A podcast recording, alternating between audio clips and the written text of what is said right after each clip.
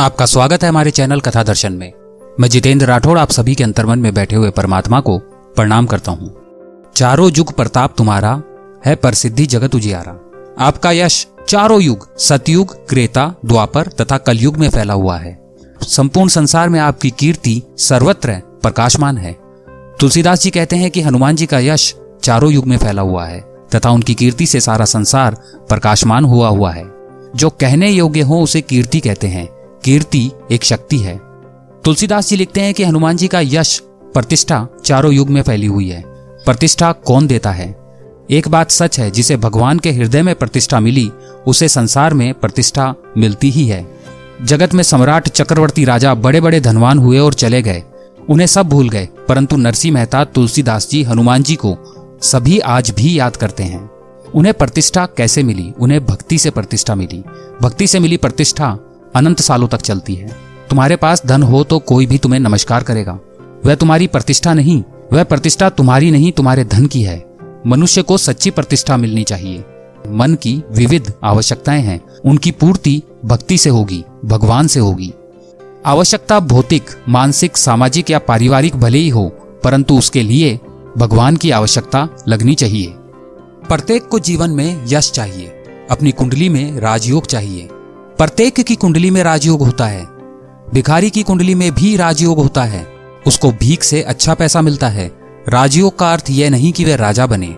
राजा तो एक आधा मनुष्य बनता है। परंतु यशस्वी बनने की आवश्यकता प्रत्येक व्यक्ति को होती है। मनुष्य को यश चाहिए, इसके लिए वह अथक प्रयत्न करता है। परंतु उसे यश नहीं मिलता। मुझे यश कौन देगा? भगवान के बिना कोई यशस्वी नहीं हो सकता। इसलिए भगवान की आवश्यकता है, तभी तुझे यश मिलेगा। बाली का हनुमान जी से हुआ जब सामना। हनुमान जी और महाबली बाली के सामने की हमें एक कथा मिलती है। बाली को इस बात का घमंड था कि उसे संसार में कोई नहीं हरा सकता, या कोई उसका सामना भी नहीं कर सकता। एक दिन की बात है, राम भक्त हनुमान वन में तपस्या कर रहे थे। उसी दौरान अपनी ताकत के नशे में चूर बाली लोगों को धमकाता हुआ वन में पहुँचा और चिल्लाने लगा कि कौन है जो मुझे हरा सकता है, जो मुझसे मुकाबला करे। हनुमान जी उसी वन में राम नाम जब से तपस्या कर रहे थे। बाली के चिल्लाने से उनकी तपस्या विघ्न हो रही थी। उन्होंने बाली से कहा वानरराज आप अति शक्तिशाली हैं। आपको कोई नहीं हरा सकता, लेकिन आप इस तरह क्यों चिल्ला रहे हैं?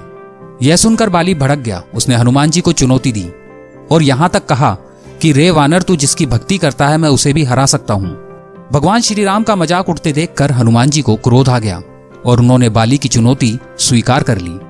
तय हुआ अगले दिन सूर्य उदय होते ही दोनों के बीच दंगल होगा। अगले दिन हनुमान जी तैयार होकर दंगल के लिए निकले ही थे कि ब्रह्मा जी उनके समक्ष प्रकट हुए। उन्होंने हनुमान को समझाने की कोशिश की कि वे बाली की चुनौती स्वीकार ना करें। लेकिन हनुमान जी ने कहा कि उसने मेरे प्रभु श्री राम को चुनौती दी है। यदि ऐसे में अब मैं उसकी चुनौती अस्वीकार कर दूँगा तो दुनिया क्या समझेगी? इसलिए उसे तो सबक सिखाना ही पड़ेगा। यह सुनकर ब्रह्मा जी ने कहा, ठीक है आप दंगल के लिए जाओ, लेकिन अपनी शक्ति का दसवां हिस्सा ही लेकर जाओ।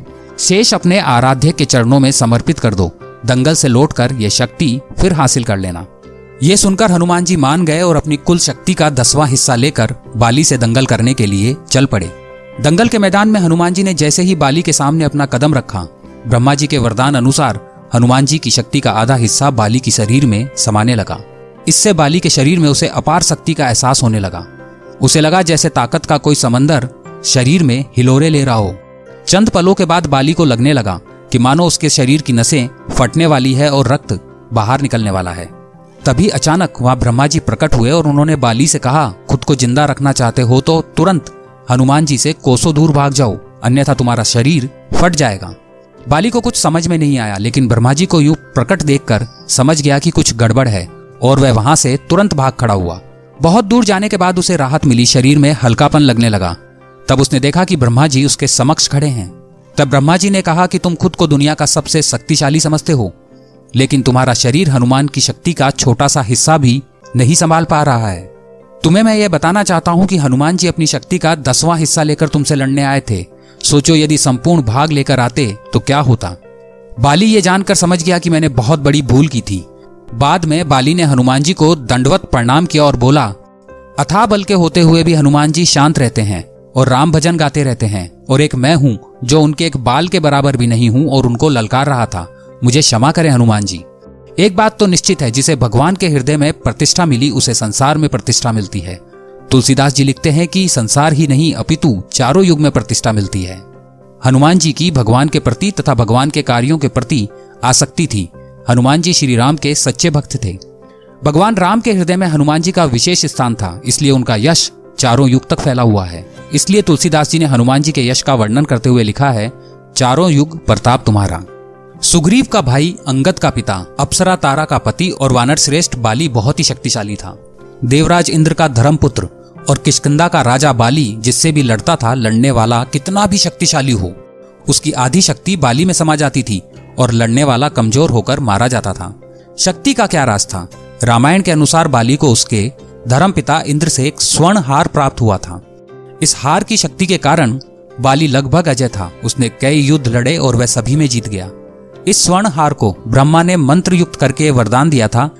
इसको पहनकर बाली जब भी रणभूमि में अपने शत्रु का सामना करेगा तो उसके शत्रु की आधी शक्ति क्षीण हो जाएगी और यह आधी शक्ति बाली को प्राप्त हो जाएगी। यही बाली की शक्ति का राज था। बाली ने अपनी इस अद्भुत शक्ति के बल पर हज़ारों हाथियों का बल रखने वाले दुदम्बी नामक असुर का वध भी किया था। दुदम्बी के बाद बाली ने उसके भाई मायावी का भी एक गुफा में वध कर दिया था। रावण ने बाली की शक्ति के चर्चे सुनकर उससे युद्ध करने की ठानी, लेकिन बाली ने रावण को अपनी काख में छह माह तक दबाए रखा था। अंत में रावण ने उससे हार मानकर उसे अपना मित्र बना लिया था। श्री राम भी बाली के सामने नहीं गए। एक भ्रम के कारण बाली के मन में सुग्रीव के प्रति नफरत हो गई थी। इसी के चलते बाली ने अपने भाई सुग्रीव की पत्नी को हड़प कर उसको बलपूर्वक अपने राज्य से बाहर निकाल दिया था। हनुमान जी ने सुग्रीव को प्रभु श्री राम से मिलाया। सुग्रीव ने अपनी पीड़ा बताई और यह भी बताया कि किस तरह बाली दूसरों की शक्ति को अपने भीतर खींच लेता है। फिर प्रभु श्री राम ने बाली को छुप कर तीर से वार किया, जबकि बाली और सुग्रीव में मलयुद्ध चल रहा था। चूँकि प्रभु श्री राम ने कोई अपराध नहीं किया था, लेकिन फिर भी बाली के मन में यह दंश था कि उन्होंने मुझे छुप कर मारा है। तब प्रभु श्री राम ने उसे वचन दिया कि तेरी यह पीड़ा दूर हो जाएगी। जब प्रभु श्री राम ने कृष्ण का अवतार लिया, तब इसी बाली ने जरा नामक बहेलिया के रूप में नया जन्म लेकर प्रभाव क्षेत्र में विष युक्त तीर से श्री कृष्ण को हिरण समझकर मारा। जब वे एक पेड़ के नीचे योग निंद्रा में विश्राम कर रहे थे, इस तरह बाली का दंश या बदला पूरा हुआ। हनुमान चालीसा के तेईसवीं चौपाई में श्री तुलसीदास जी लिखते हैं, आप साधु और संतों की रक्षा करते हैं तथा दुष्टों का सर्वनाश करते हैं। आगे के क्रमांक में उसका वर्णन है। कमेंट बॉक्स में जय श्री राम लिखकर हमारा उत्साह बढ़ाइए। आपको हनुमान चालीसा का एक क्रमांक अच्छा लगा तो इसे लाइक करें। अपने दोस्तों और अपने परिवार के साथ इसे शेयर कीजिए। ऐसे रोचक क्रमांक आपको आगे भी सुनने को मिलते रहें। इसके लिए हमारे चैनल को आप अभी सब्सक्राइब कीजिए।